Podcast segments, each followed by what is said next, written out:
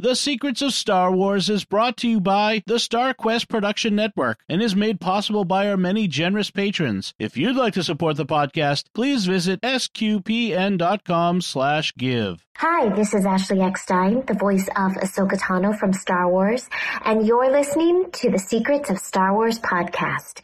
May the Force be with you. You're listening to the Secrets of Star Wars, episode 136. Hello there. It's a power that Jedi have that lets them control people and make things float. Impressive. Every word in that sentence was wrong. Help me, Obi-Wan Kenobi. You're my only hope. This station is now the ultimate power in the universe. I find your lack of faith disturbing. It's against my programming to impersonate a deity. That's not how the Force works. Force is with me, and I am with the Force, and I fear nothing. Remember, the Force will be with you, always. Hey everyone, I'm Angela Sealana, and you're listening to The Secrets of Star Wars, where we talk about everything connected to that galaxy far, far away, including the deeper themes and meanings. Today, we're diving into episode 9 of the Andor series. Joining me today are, well, first of all, we have our old pal, Mike Denz. Hi, Mike. Hello.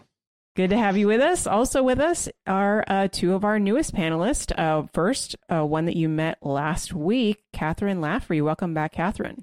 Hello. Thank you. And we also have a newbie to the crew with us, Jon Koral. Welcome, Jon. Hello.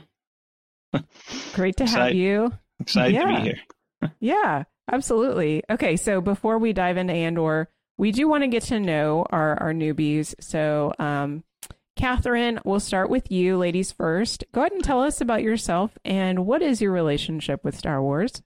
Uh, I'm a sacred artist working. I have my own uh, website and sales that I do in sacred art, mostly uh, chalice palls for priests and some paintings. Uh, the work behind me is on this side. That's not mine. That's uh, that's my professor's. Um, and I go to uh, Pontifex University where I'm studying to get my master's in sacred art.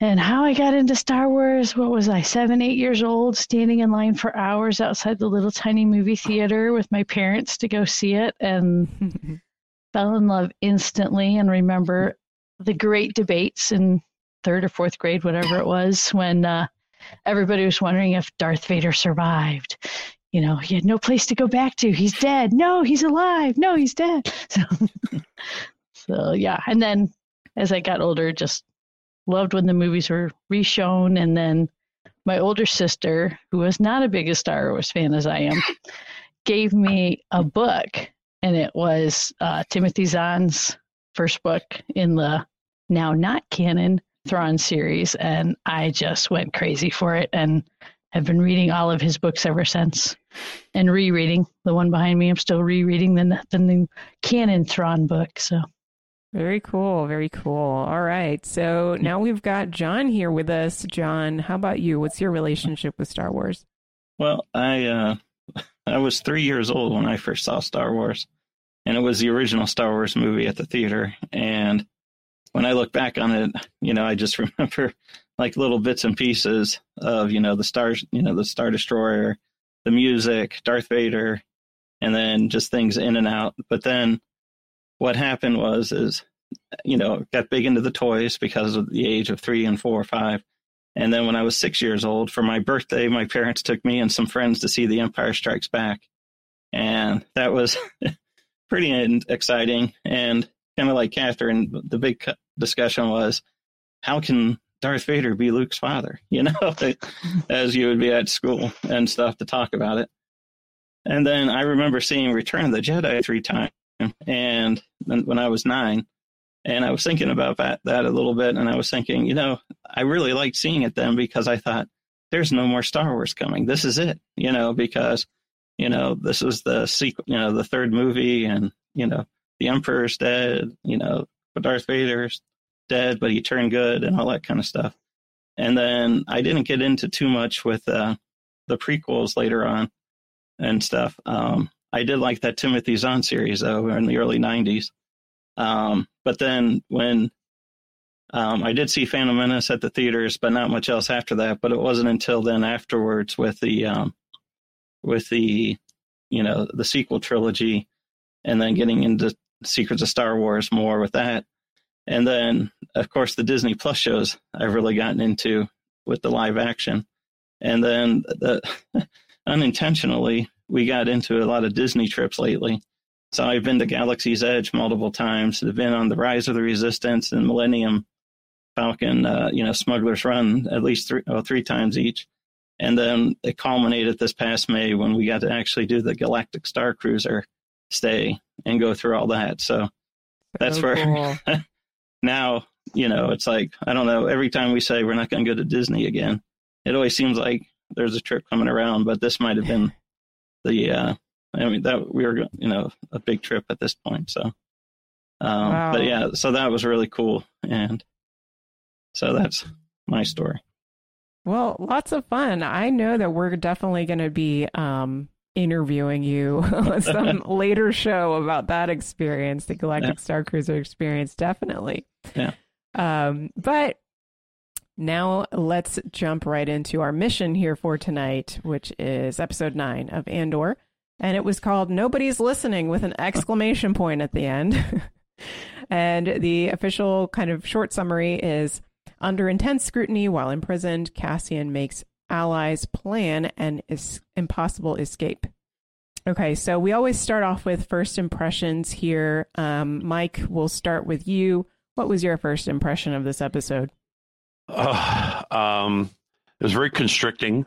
uh, I I was uh, I enjoyed um, the back and forth between Val and Bix uh, with, with the, right before she was going to be tortured, and you know uh, she's trying to not Val and um, Deirdre and Bix, excuse me, a lot of names. Um, mm-hmm. I you you quiz me on the original three, and I, will know the people in the cantina. But you talk to me about all these people, and I have to have my uh, internet it's here. All new. It's, it's okay. all it's also new. But anyway, uh, yeah, Deirdre is you know being um, the Darth Vader to uh, Bix's Leia, and I really liked how they uh, mirrored the shot when the door shut and went to the person's boots walking away, and that was exactly the shot they used when they shut the door on Leia and Vader and went and went off. So um, that was a cool little um, uh, what you might call it Easter egg kind of homage mm-hmm. thing there. Mm-hmm. Um, so you had that, and uh, you know, as she said, well, you're not going to believe me anyway, so we'll, we'll just torture you, you know, and then and then you're listening to uh, the doctor explain what the torture is, which is uh, bizarre. Uh, but I guess we'll get into that later. Oh yeah. And um and then and then I'm spending a lot of the time trying to figure out um what they're building in the prison. Uh and and I have my theory that uh of what it might be. Uh so and we okay. can get in you know get into that too. So and um I I haven't looked I had not looked at the cast. So when I saw Andy uh as as like the main prisoner, I'm like, oh my gosh, that's so cool. What a you know that's to have him in there. I mean that's that's really cool. And I'm like, I'm like going to my daughter, like, that's Gollum. That's, you know, Snoke. that's, you have, that's a lot of different people.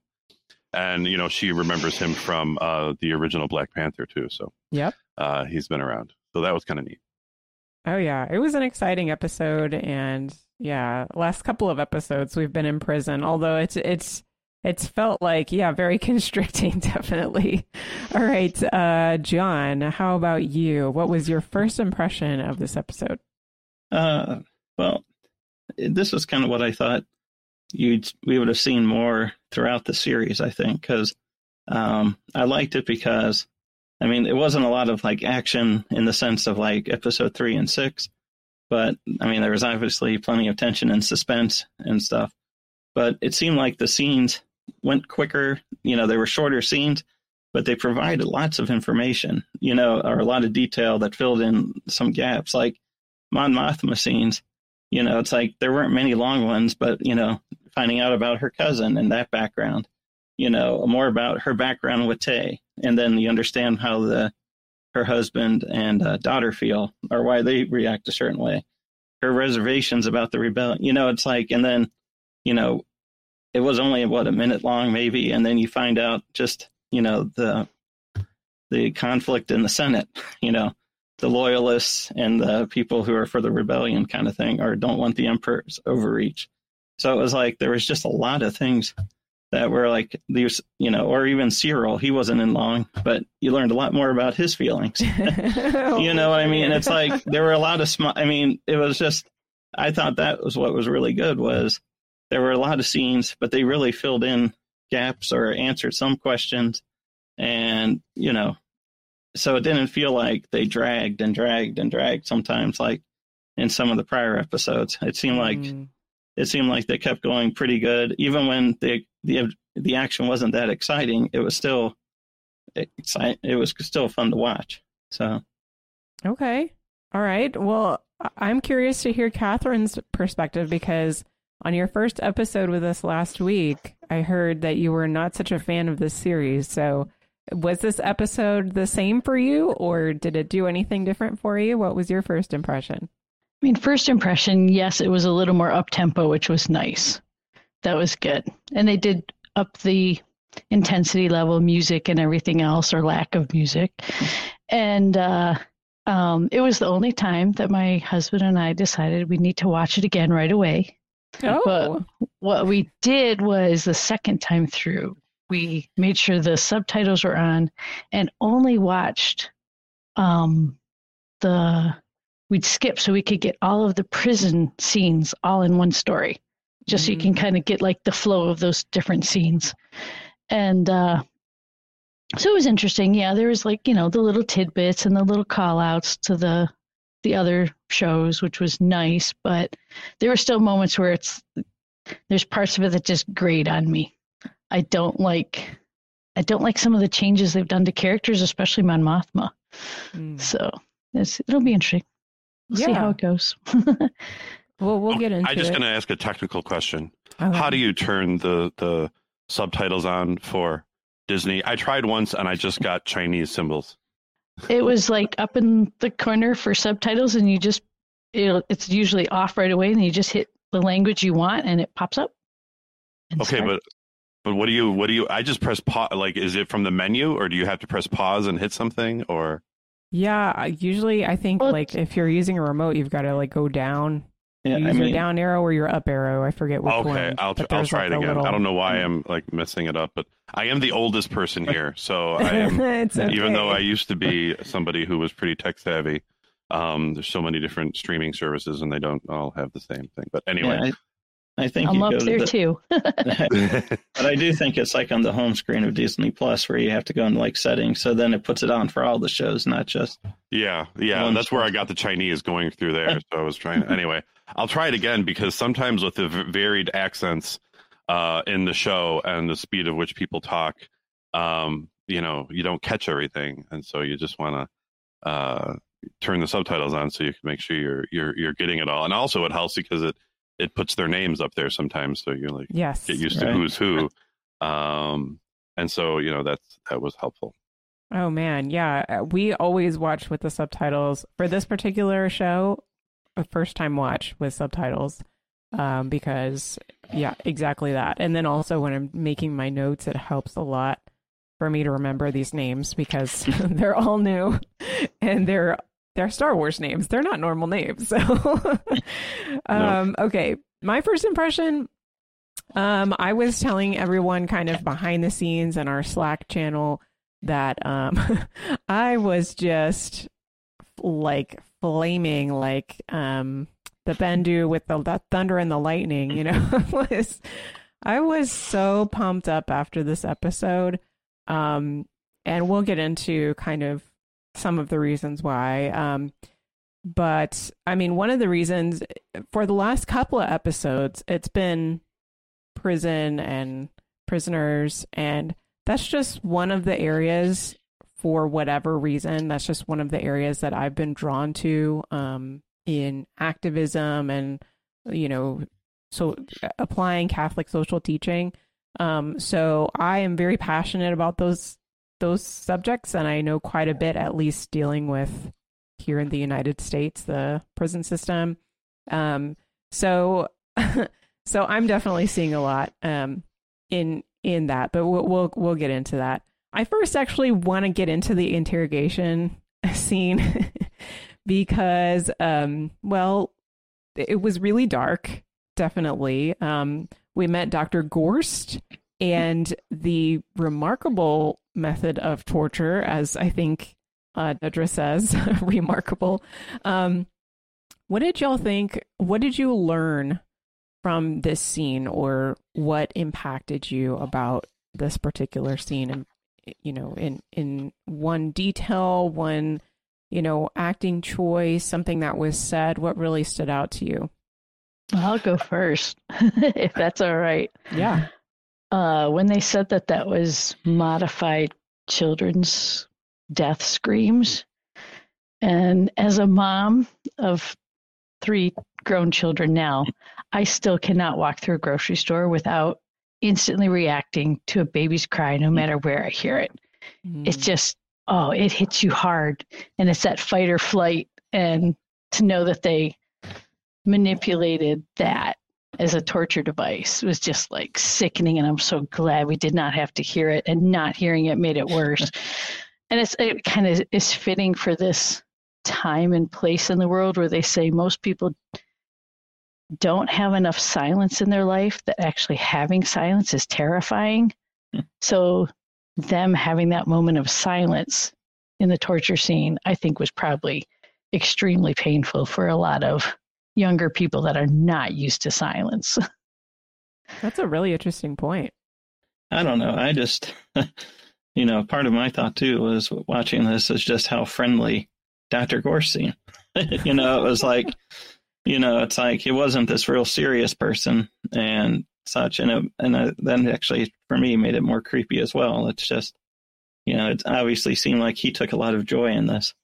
And then I kind of wonder though, it's like, why did they stop using this, you know, later on? Because it seemed it was pretty effective and stuff. Because, you know, like when you see in the original Star Wars, they go, you know, different route. But, um, but yeah, that, you know, just his character. And then also when I would come into uh, until episode eight, I was enjoying the Dedra character, you know, and stuff because I'm a program anal- analyst, and then seeing how she's trying to put the pieces together and you're seeing that. Well, now you see there's less gray to her character, and it's you know, and it's getting you know more you know progressively evil and stuff, and it's just you know she's taking a turn to not just be you know, I I forget was it Kathryn maybe that mentioned that she was like um Grand Moff Tarkin or something. Governor or, Pryce. Oh, Governor Pryce. Okay. Oh, yes. somebody mentioned too, it's like it kind of had like somewhat of a shape of like Tarkin. I did, I did. She has okay, a, yeah. I think it was me. She has kind of like that sunken, uh, like emaciated. Uh, I don't eat because I'm always working. Kind of look to her that, that gave me a Grand Moff Tarkin feel. And, I got. Hey, well, she's got to look good in a white shirt, so she can't eat. I'm, just, yeah, I'm just saying it's like I really saw that in this episode more too. It's like I could see, mm. you know, a more Tarkin kind of look towards her. Yeah, especially with the getting in the face. Uh, Tarkin would like to get in the face of Leia uh, when he was trying to question her, and um, uh, Val definitely uh, like to get in the face of. I'm saying Val again. Deirdre like to get in the face of Bix. Uh, I, I think the Doctor was interesting. He has interesting cross between um, uh, a, a, Nazi doctor who's in, you know devising ways to torture people, and the six fingered man from. Uh, Princess Bride, um, with his with his bizarre, like kind of almost like casual fascination with what he's doing, mm-hmm. And explaining to to her, similar to the six fingered man, just tell me for a prosperity's sake, how do you feel? You know, and she he's like, you might want to nod your head because it's kind of hard to speak when you hear these things, you know. At, and he's just like he's casually describing, you know, um, some sort of college, you know, uh, psych test that they're doing that you just that you're a volunteer for or something, and not you're about to be tortured in this horrible way. Uh, so he has, uh, yeah, he, he's, he's, definitely like a psychopath in the sense that he doesn't, you know, he doesn't really have any feelings. He just thinks this is kind of neat. Um, and so, yeah, Deirdre's character definitely became more grounded in her uh, evil uh, and then the doctor's character uh, interesting. Uh, mm-hmm. The way the way they had him come out, and and you wonder, you know, I mean, the backstory, like, well, we did these screams, but then it basically got modified to uh, the the uh, the torture droid that would in- just inject you with making you feel like you're being tortured. Uh, was maybe uh, Vader's favorite way of doing things. Yeah, more efficient, maybe like faster. I don't know. yeah, yeah. Physical pain. The same the same thing they were going to do to uh, uh, in in to Leia uh, once again. Uh, she, she she's always got torture droids, whether she's a little girl or a young woman uh, after her. Yeah, yeah. Um, I would say um, this scene felt almost like I mean, it had the Star Wars flair to it with Dr. Gorst and how he was going about it, but it did feel like something that I would see in like a spy show or a movie. Um, you know, the the interrogation, you know, and and just by the way, brilliantly acted. Um, I I don't recall the um, actress who plays Bix. Her name, I believe, her first name is Andrea, but um, fantastic. Yeah, Andrea. Uh, it's I don't know if you say the J. It's A R J O N A. So it's probably Aorna. Arjona. Yeah, or- something like that. Okay. Um, but yeah, awesome. Um, but what I where I was going with that is, uh, it reminded me of you know bringing up how Kathryn was talking last week about how Andor just feels too real to you, and so I kind of wanted to bring that up early on in the show so that we can kind of, you know, talk like keep that in mind, and then also bringing your perspective as an artist now that everyone knows you are an artist. um, so can you just kind of maybe share a little bit more about that perspective so we can kind of have that going forward? Um, yeah, it's just it, a lot of it comes down to do you show things as myth and mystery, or do you try to show things as they are?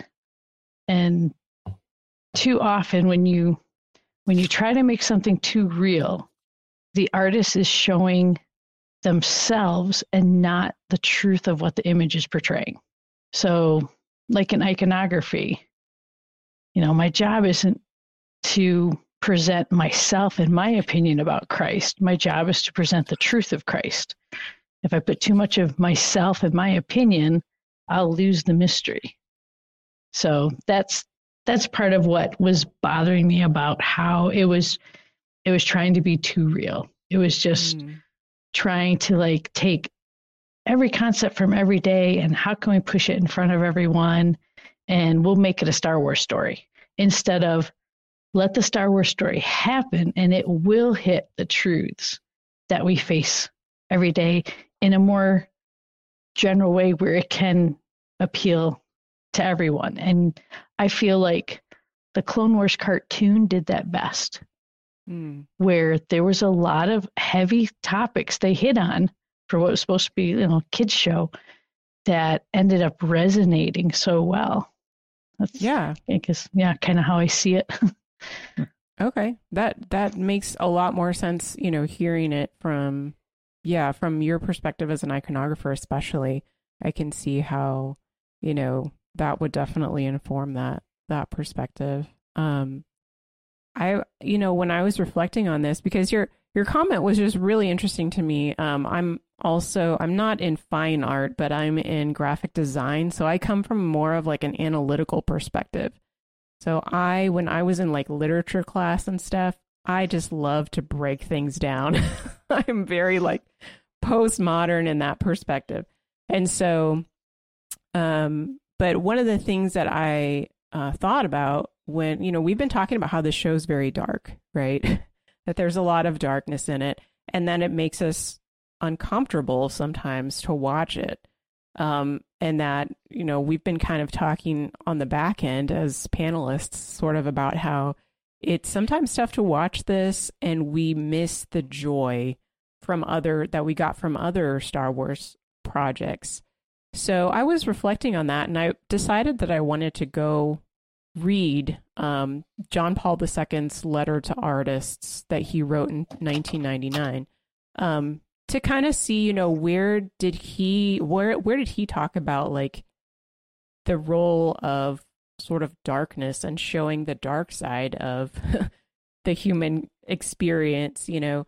So this is a, a quote that I pulled, and I I'm gonna relate this to the interrogation scene because this is kind of how I see Andor as art. So just my perspective. So he said, um, even when they explore the darkest depths of the soul or the most unsettling aspects of evil, artists give voice in a way to the universal desire for redemption.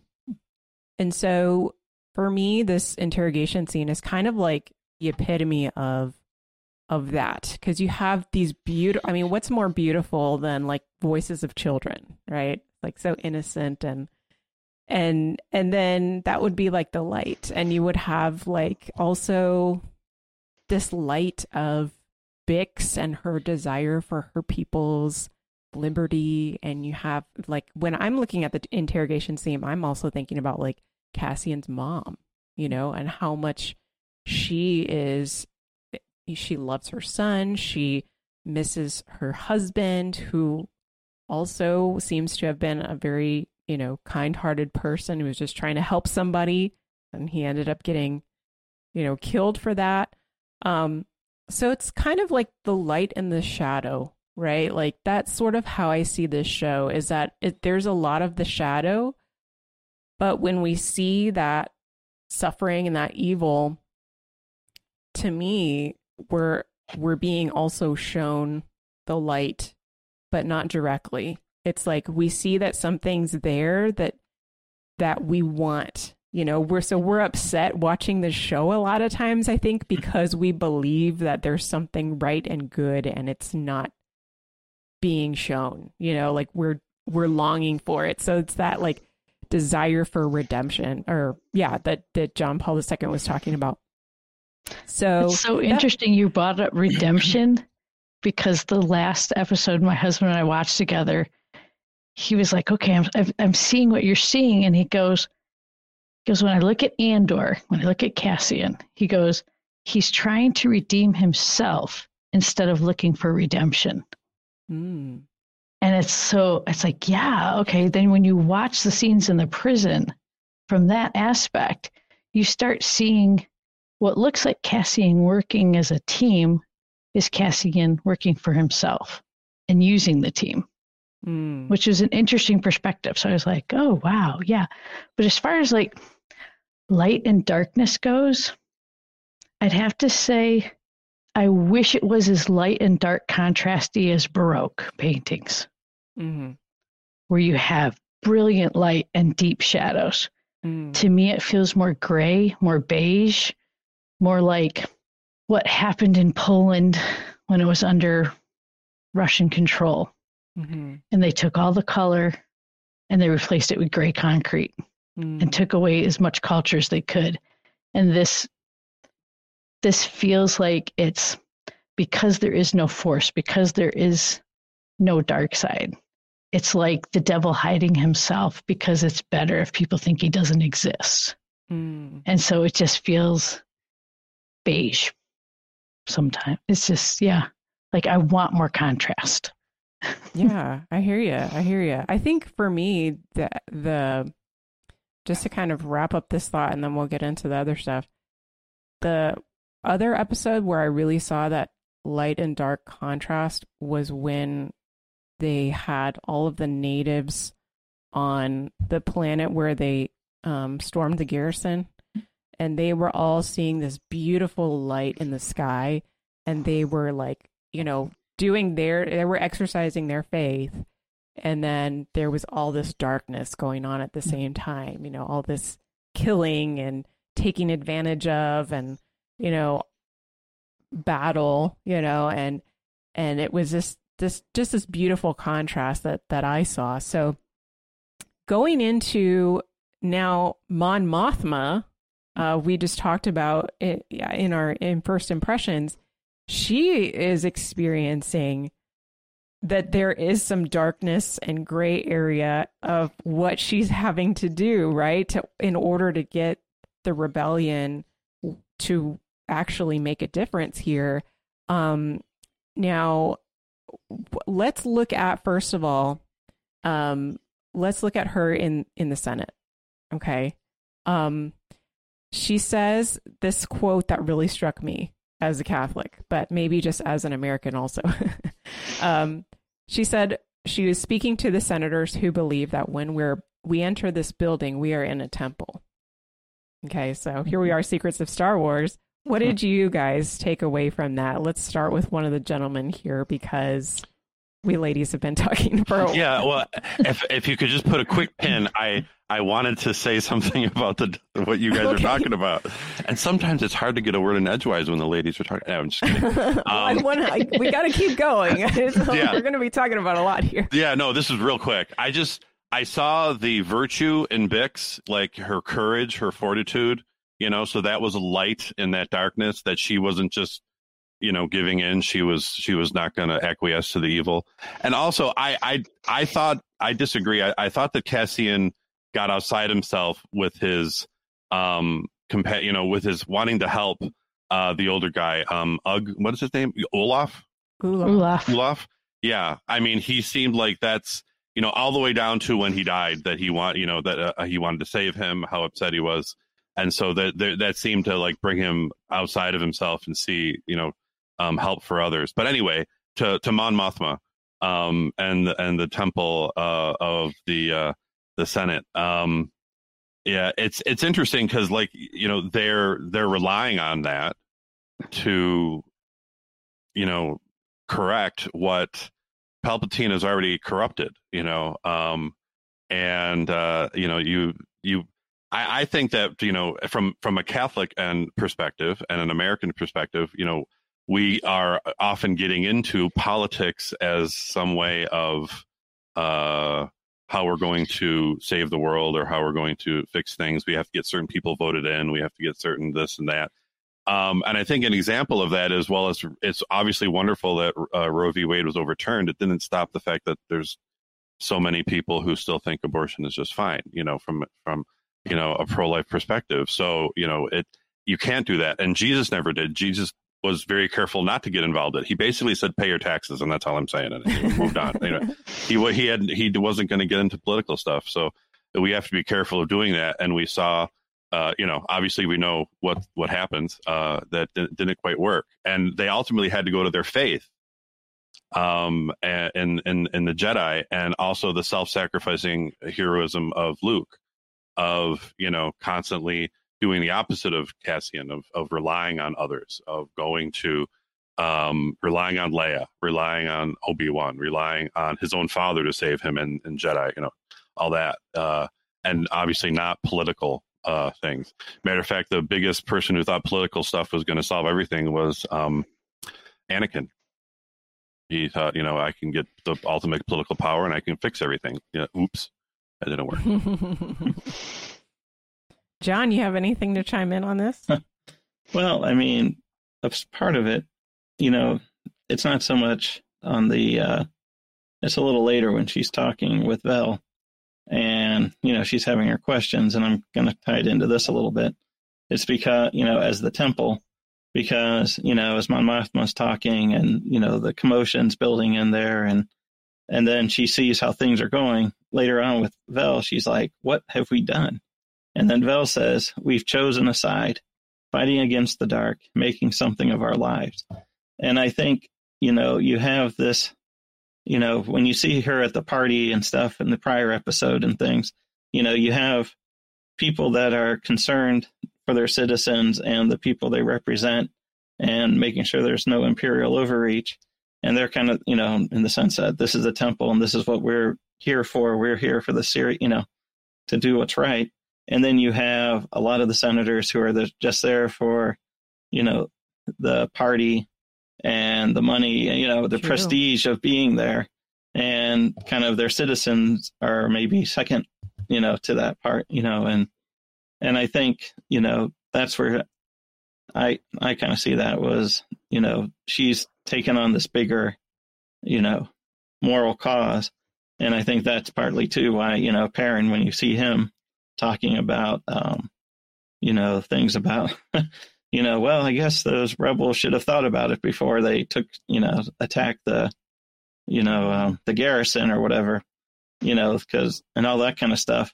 you know, you have the loyalists or the sympathizers to the empire, and then you have her and others like uh, Tay who are there to say, okay, there's got to we got to you know curtail this, and we have to do best for other people because in her case too, she's worried about all the suffering. And, right.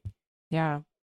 Um, Kathryn, you know, as we're getting into Mon Mothma's story a little bit more, I mean, she, yeah, feel free to comment on any of that, but also bringing up, you know, a lot of the gray that you're talking about. I mean, you did a great job. She's trying to uh she's trying to do some good things, but now we've got this thug coming in also, you know, and that's a moral gray area as well. Well, so far most of what's the quote unquote rebel stuff to me just really seems morally gray right now. Um it's interesting though that she said in this temple and there they are in a circular building closed in on themselves, which would be what Benedict XVI said about when we're all facing each other for worship instead of facing God. And so you can definitely see that it's not what the Jedi Temple was like with its spires pointing upward and Yoda's, you know, we're more than just this material stuff, you know, luminous beings are we. So all of that faith has been taken away. All that religion is gone. And it um it feels like you know what would star wars be if we could take away religion hmm. if it's just you know written by you know there is no story that this is all connected to and you know just having that lack of faith you know it, it really does just point to again just points to our modern situation where if there is no truth, beauty, and goodness, if this doesn't point to something beyond ourselves, to the force, then this is it. And so morality becomes very much, you know, out there for grabs. It's it's all relative. It's that dictatorship of relativism.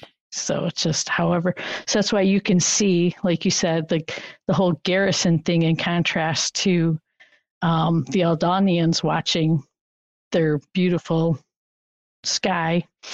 Um, the rebels were the ones, rebels, quote unquote. They're still mercenaries to me, or they're not quite rebels yet.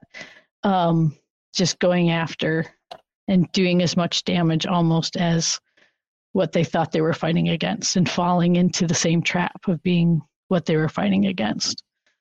So it's it's an interesting interesting thought when you think back of rebellions throughout history and you know are they going for the lowest form of just mercenary and destroy or are they more like solidarity in poland where mm-hmm. for years and years when they did not know or their boundaries were not known on the map but the polish people knew who they were they held on to that culture and beauty so sorry i'm polish also you would know it from the last oh. name. So so we heard wonderful stories of poland and i have uh, you know had immigrant great grandparents who survived a lot to come to the united states. And so it's it's an interesting play between these different moments. Yeah i mean it's a lot of food for thought and the show i think is trying to make that point. I think the show is trying to demonstrate how much gray area there really is in the rebellion that it's not all good guys and bad guys and that there really is some weird stuff that and and morally questionable things that the rebels are doing. And these are the people that we were rooting for rah rah you know in the first trilogy of Star Wars. And now we're kind of seeing well if you really dig into what they actually had to do to get this going it's not so great.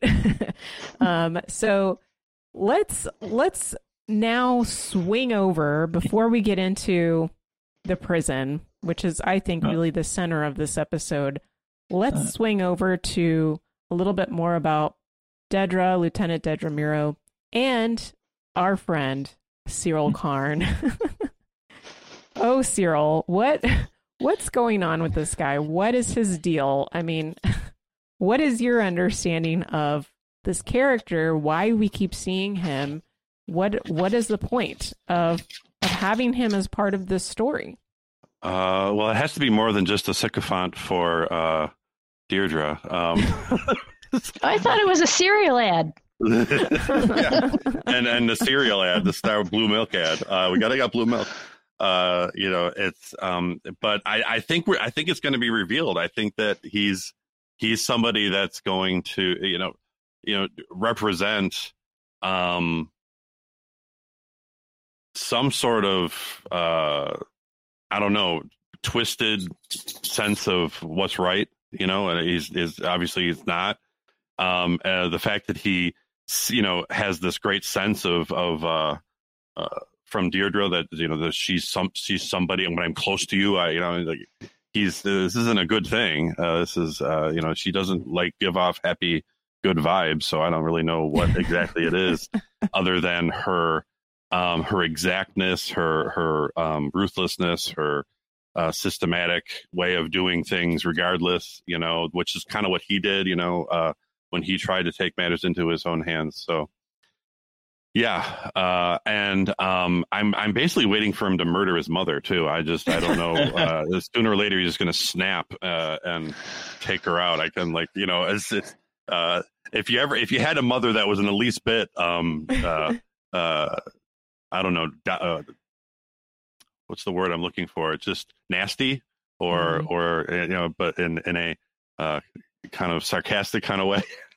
it brings back bad memories. My mother was wonderful. My mother was a saint. So I don't wanna, Thank you for saying. clarifying. Yeah, not, she wasn't that, uh, and she definitely wasn't four feet tall like that mother. So. Jon, what do yeah, you think? I don't know. I'm kind of confused with, with, him because it's like, I mean, he has this quote in there somewhere, something like, you know, now when he saw her, you know, being, you know, life is worth living being in her presence, you know, there's justice and beauty in the galaxy, you know, and it's like, you know, then I'm, I'm like, okay, is, is there more to, you know, it's like, is it because, you know, he, you know, she sees Andor as a threat like he does, and that's where he connects, or is he thinking there's something more between the two? You know, it's like, and I just, you know, it's, it's just strange. And then you can see it. Well, I mean, but it takes her really off guard because she sees it, at least as she explains it to him, as like, look, I didn't have anything to do with the promotion. I just put in the good word and she's moved on, but he's clinging to all these things in the past, you know, his, you know, meeting with her and stuff because he refers to it as a conversation and she says, no, it was just questioning, you know, and, you know, so he sees it one way and she sees it another way. And, um, I don't know. It's just I'm not sure where he's going to go with that because, um, because I was thinking it was going to be different coming into this than than the stalker uh, mm. that he became in this episode. So, yeah, Kathryn, any thoughts?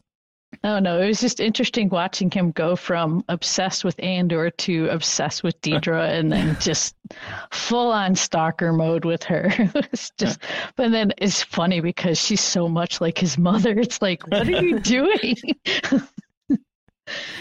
Yeah. I definitely sense the Anakin vibes um, coming from Syril. Uh, that that all that obsessiveness with the past and mm. not being able to move forward that is what I see in him. And I think he's going to end up being this brilliant character that we're all going to look back on and say, wow, what a character. But I think it's going to take like to the end of this season, maybe even some of next season for us to really appreciate this character. But I like that I'm still like, I have no idea what's going to happen with this guy, especially after seeing, yeah, the stalker situation going on. Um, and the other thing that we have with Lieutenant Miro, by the way, is we have the ISB catch one of Anto Kreegyr's pilots, and he talks after being tortured.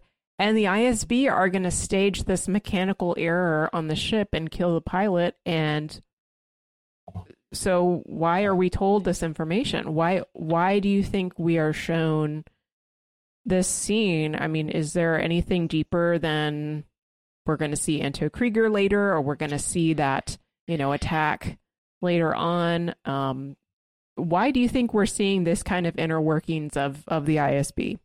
I think it's just to try to show the web they're trying to weave to catch them. You know, Dedra wanted her fish, so she's throwing a big web, big net. well, and two, you wonder if, you know, Luthen, you know, has so many things out there. And, you know, he's the one kind of driving that. That's why he saw Saw Gerrera saying, Hey, you want to help with this? And is it a way to, you know, capture him? Because my thought with Syril in the past was like, maybe he'd ingratiate, ingratiate himself back to the Empire and the ISB and stuff because I'll say, "Hey, here's this voice we've got on a communication or something. Can you recognize it?" And he's like, "Yes, that's the voice. That's Axis," and you know, or something like that. So you wonder, you know, with all the stuff that you know, since this is something that he's driving uh, with this other character, uh, Kreegyr, or whatever. Um, you know, maybe that's how maybe they capture or they close in more in on Luthen. I don't know. I th- I think there's more to it. I, I mean, I, I I had a hard time seeing like what what exactly you know this was about. We got this rebel pilot. Now we we need to stage the this killing. Uh, uh, you know, there's I think it's part of the uh, upcoming plot. Like you know how this all develops. Mm-hmm. Um, because right now that's all it seems like is just you know uh, like Jon said, casting the web, or or Kathryn said, one of you guys said, uh, casting the web, uh, getting her fish. Well, one thing I also wonder though too, it's like in those scenes, you know, when she comes in after she has her experience with Syril, and they find she finds out about the pilot, she's like, oh well, get Doctor Gorst, and his her assistant's like, I already sent him, you know, and he did all these things ahead of time, and then later on when they're or was it earlier on maybe when they're explaining um, you know, some stuff with the with the group with Partagaz or however you pronounce his name, mm-hmm. and that whole group, and she's explaining what's going on. Then her assistant jumps in and he's like, "And here are all the details." Da da da da da. And I'm just kind of wondering is is he overstepping his bounds a little bit? Are we seeing a little bit of that? And I don't know, or is it just he's excited and this is what he's supposed to do, or is he beginning to try to take, you know, you know some of what she's you know should be doing and mm. you know taking liberty with it and i wonder if that was anything to do with the potential in here oh he's a he's a Syril that's uh he, Syril would love that guy's job i mean he he has the same kind of uh wide-eyed enthusiasm for whatever she does that syril mm-hmm. does but he just isn't right. there yet. He like jumps up and is like, he was shaven, you know, like what? Yeah. I have, you know, I mean, like, okay, great, you know, and and like you said, you know, I already did that, and I think he just wants the you know to make her happy, and, and okay. that's the way it seems to me. Mm-hmm. You know the the the way he is the way he's acting. Yeah, yeah. Okay, so so as we've we've gone through the the ISB, we've gone through everything else. Now I think we can get into Narkina Five. We can get into the imprisonment. What happens in the prison? Because that's the real meat of this this episode here. And I gotta say, uh, listening to the last episode of the podcast, and I told everybody this, but I, I disagreed with most of what was said. um, okay, so in my mind, Narkina 5 is not a nice place to be. I do not think they're treated well there. uh, it may it may look clean, it may look pristine, uh, you know, but this is kind of the whole point that the empire i mean the empire is already like that. The empire is already you know nice and orderly and everything. But it's it's meant to sort of give this impression of being more humane than they actually are.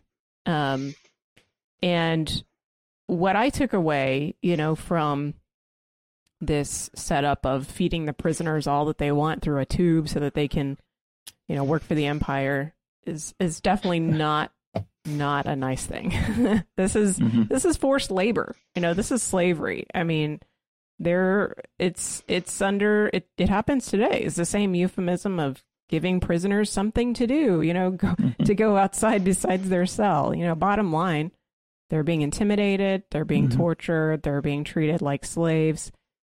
They're being lied to, you know, um, we find out in this episode, right, about what their sentence actually is. Um, George Lucas was always trying to say something with Star Wars, and I do think that this show is also trying to say something about the experience of, you know, we've talked about earlier episodes. Uh, Diego Luna was talking about how he sees it as an immigrant story. So I definitely see there being immigrant themes. I see being, you know, the the prison system, those kind of themes. Um, just like George Lucas made a lot of commentary about, you know, war and um, in politics and that kind of thing. Um, now, as we're learning more about Narkina Five, the imprisonment practices, um, what are you taking away from all of this? I mean, as we're seeing everybody, you know, being fried and on a daily basis, you know, not not everybody, but the the the uh, folks that aren't making, they're not up to par uh, with their forced labor. Um, I mean, what what is this saying to you about the empire? Um, it, what kind of gaps is it filling in for you? What are you taking away from all this? I, I think that they're using they, they want people in the prison and they want them to stay there. It doesn't quite fit the the ki- killing because that's their their labor, but unless it's just kind of seen as they're they, they're they're figuring things out or they um you know they're not being cooperative, so we need to you know eliminate certain prisoners or eliminate entire populations. Um, but you know it, it it reminded me, and, and this is kind of more lighthearted than than going to like Nazi Poland or something like that. But um, the the Star Trek uh, six uh, when they went had to go to uh, uh Penthe. I forget the name of the, but it was the penal colony in the snow planet and they like there is no guard. There is no you know signpost. It's just you know uh, if you if you break the rules you get released into the cold and die. So it's like that's the same thing. The guys show up and like you notice we don't have any guns because all we have to do is turn on our little torture devices with your shoes off and and you're and you suffer. So it's it's that simple. And and then and and Star Trek they made them mine the whatever was inside the the planet and here they're making them build something. Um, so they're using the same thing. And um, and and also there was a little bit of the matrix in there you know that they're getting fed some sort of weird thing through a tube so they can be batteries in matrix and here they're getting fed some weird thing through the tube so they can be forced labor. So it has that science fiction obviously feel uh, this is science fiction. Um, but uh, yeah i never get any sort of comfort or like i don't know like your little pod where you get to uh, i mean i don't know just rather no horrible, rather horrible. Uh, you know, uh, yeah, uh, didn't didn't look uh, look too good to me. Yeah, it just didn't. Uh, never looked like a good place to be, and they were mentally and physically torturing people daily. Um, the scene where the power dims when they're all in the walkways was really powerful. Um, made you think about like any other movies where you see the prisoners knowing the power dim is because someone was executed in other movies. Um, there were still, again, a lot of uh, Shawshank tie-ins, which I thought were interesting. Um, you definitely have Olaf as Brooks in this one, and uh, what's his name? Zal as Hayward.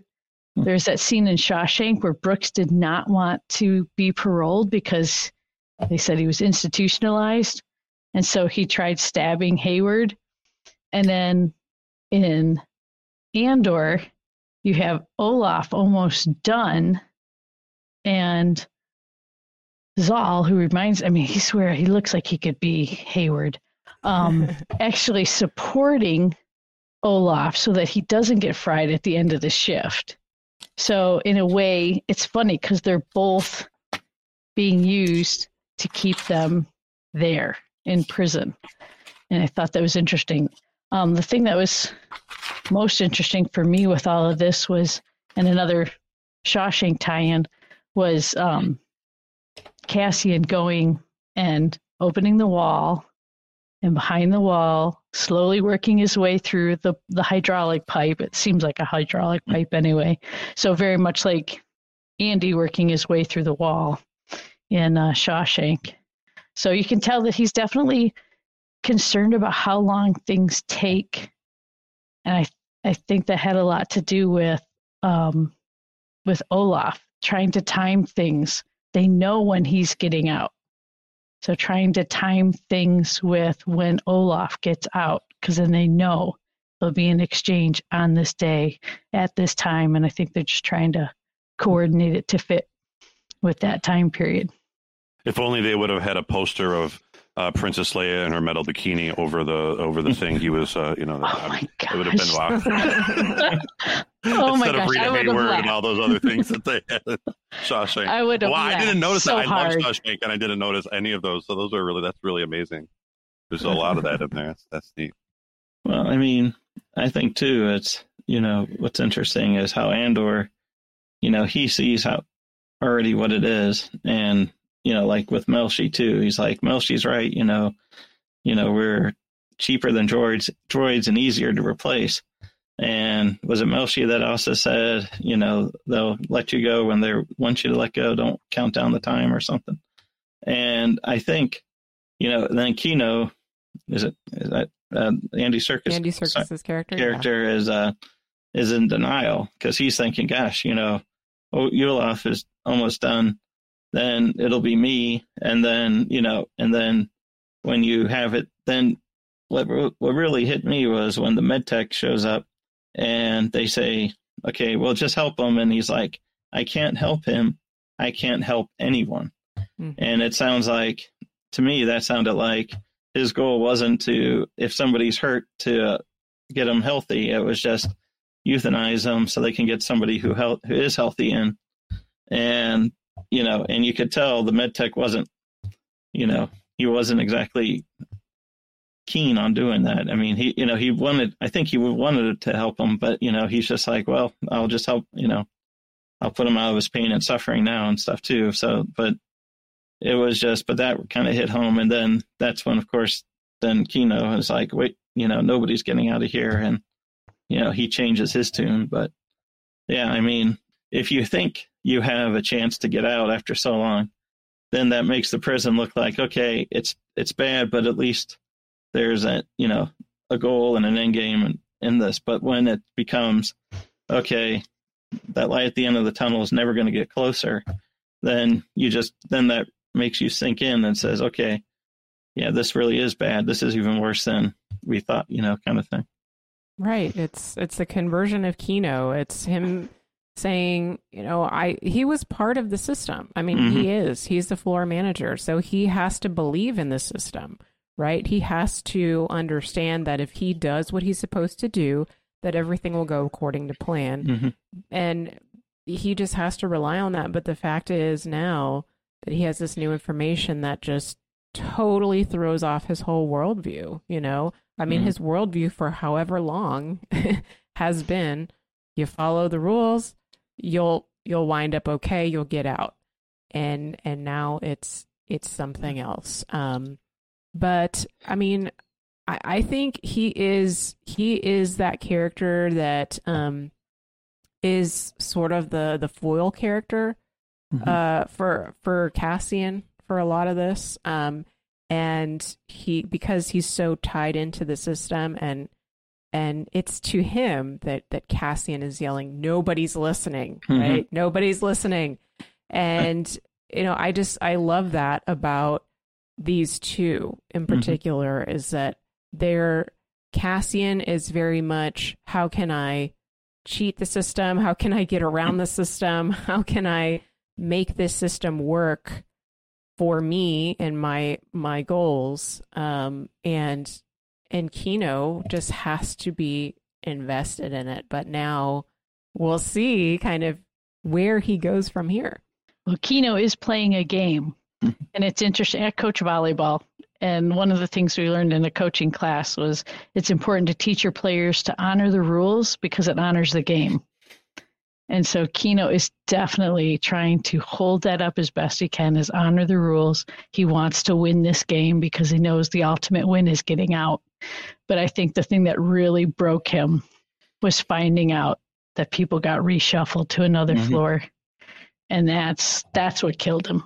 That all that honoring of the game and the rules was just for nothing. And his name is Kino. which is a game.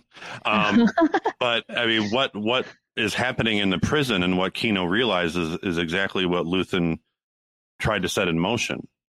Uh, that you you can't, the, you know, this isn't something you can just follow the rules and everything will be okay. That they're slowly crushing you to death and you don't even realize it. Uh, and so, you know, the the very actions of the empire to double the prison sentences and everything that they were doing um, worked, uh, you know, according to Luthen's plan of let's uh, make them react in such a way that people realize what's actually happening. Yeah. So so I do think that um as far as Cassian goes, because this is Andor after all, the series, um as far as as his character is concerned, I my impression has been again based off of that background understanding of him as someone who was ripped from his home, um, has never been fully at home anywhere, um, that he's been all about, yes, survival, but only because the system, right, has never worked for him. And so he's been trying to just get to that resort planet that he was on for, you know, Miami planet or something for for however long. But the thing is, he still wasn't happy there because he knew that he was he he had a target on his back. He knew that his mom was by herself, you know, surrounded by the empire. And so the thing is, he couldn't have the peace that he wanted.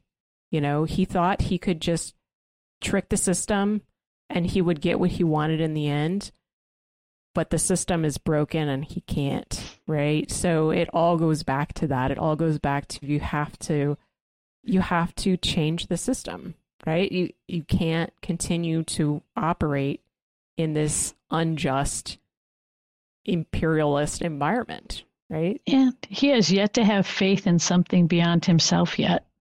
Well, I think he loves his parent, uh, his mom. I mean, I think that he loves his sister I mean, well, you can you can love someone but not have faith in something beyond yourself. You know, like you can you can love someone and still not have that faith that there's something greater than that within that physical thing that's right in front of you. Yeah.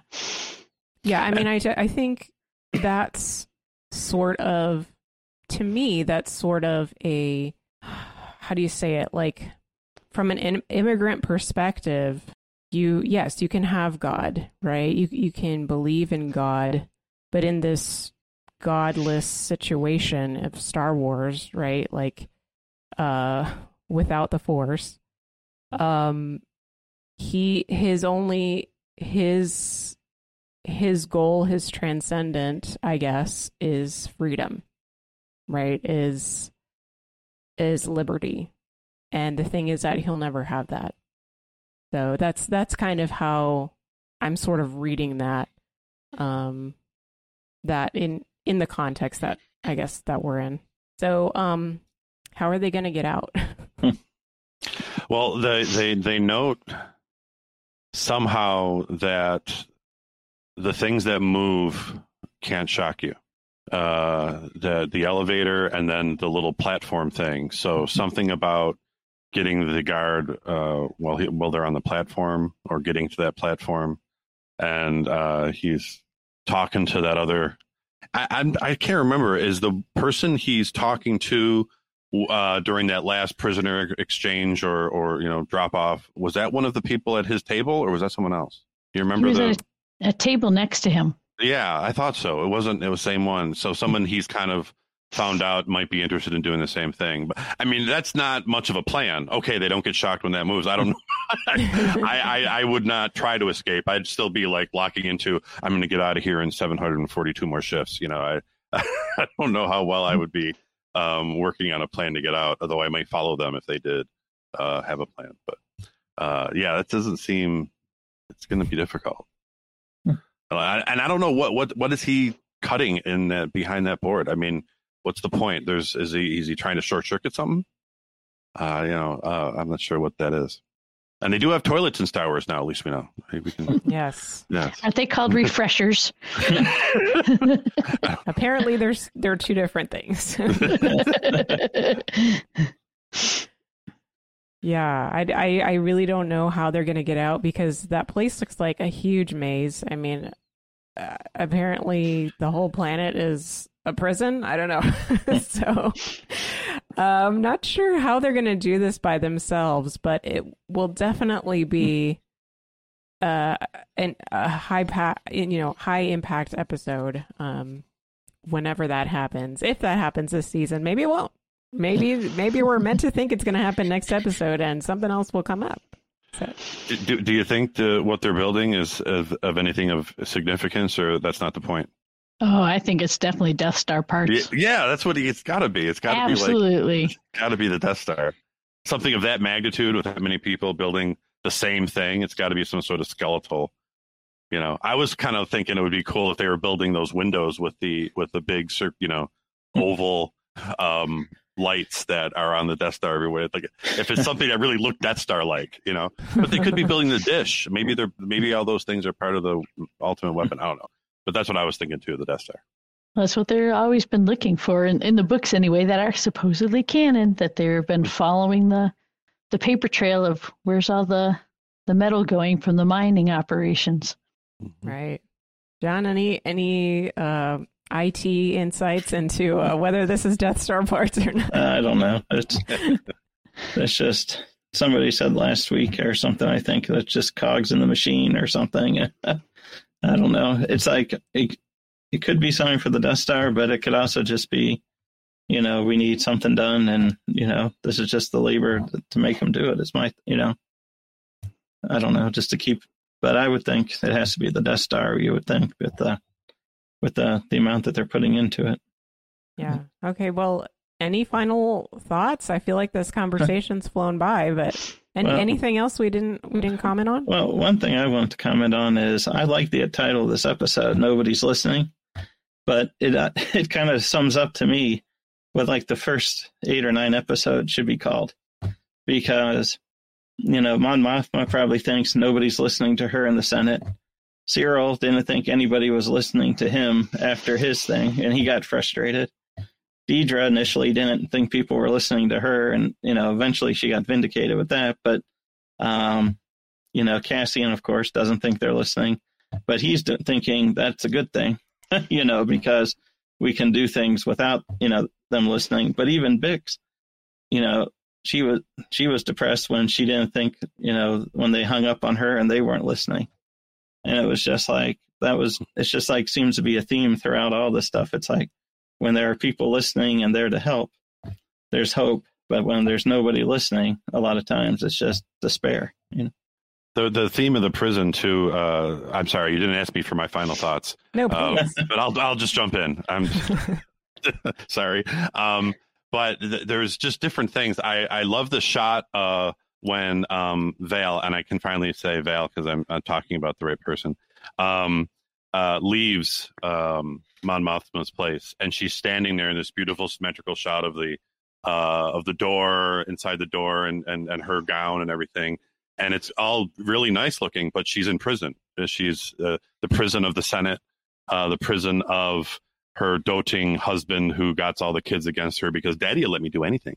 Um, and, uh, you know, just that was uh, just so apparent uh, that I, I thought that was interesting to look at what she's going through. And as I, I accidentally hit on her, the actress who plays her, and she was born in uh, January of '77, just like months before the original Star Wars came out. So, so that was kind of that was kind of cool too, just as a, a little side note. And I am enjoying her character. I uh, I I like to see how that's moving along, and I, I think for me, it's because as I mentioned in the last uh, couple podcasts ago, um, she's a connection to the original trilogy. You know, she's the uh, and she's the one that wins out. I mean, she's still standing when the the second Death Star is uh, blown up. At least I I think she is. I don't know if she was on one of those ships that got destroyed, but you know, she was still there.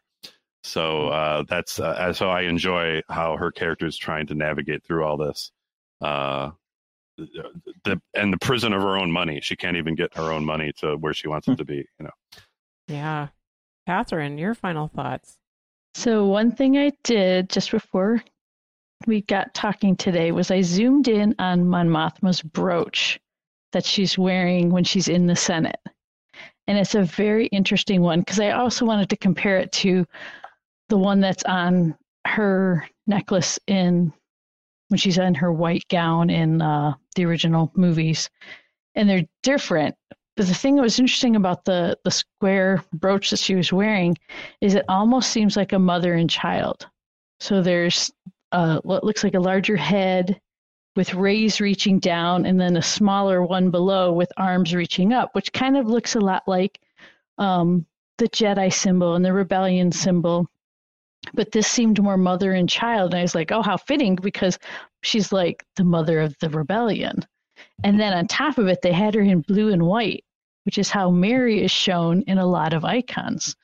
So, you know, showing her uh, transcendent divinity and her mm-hmm. purity. And so I thought that was kind of interesting. And then, not to mention, she's a redhead, so she's got passion. So, but I thought that was just an interesting image, just to kind of like, oh, that's that's kind of cool.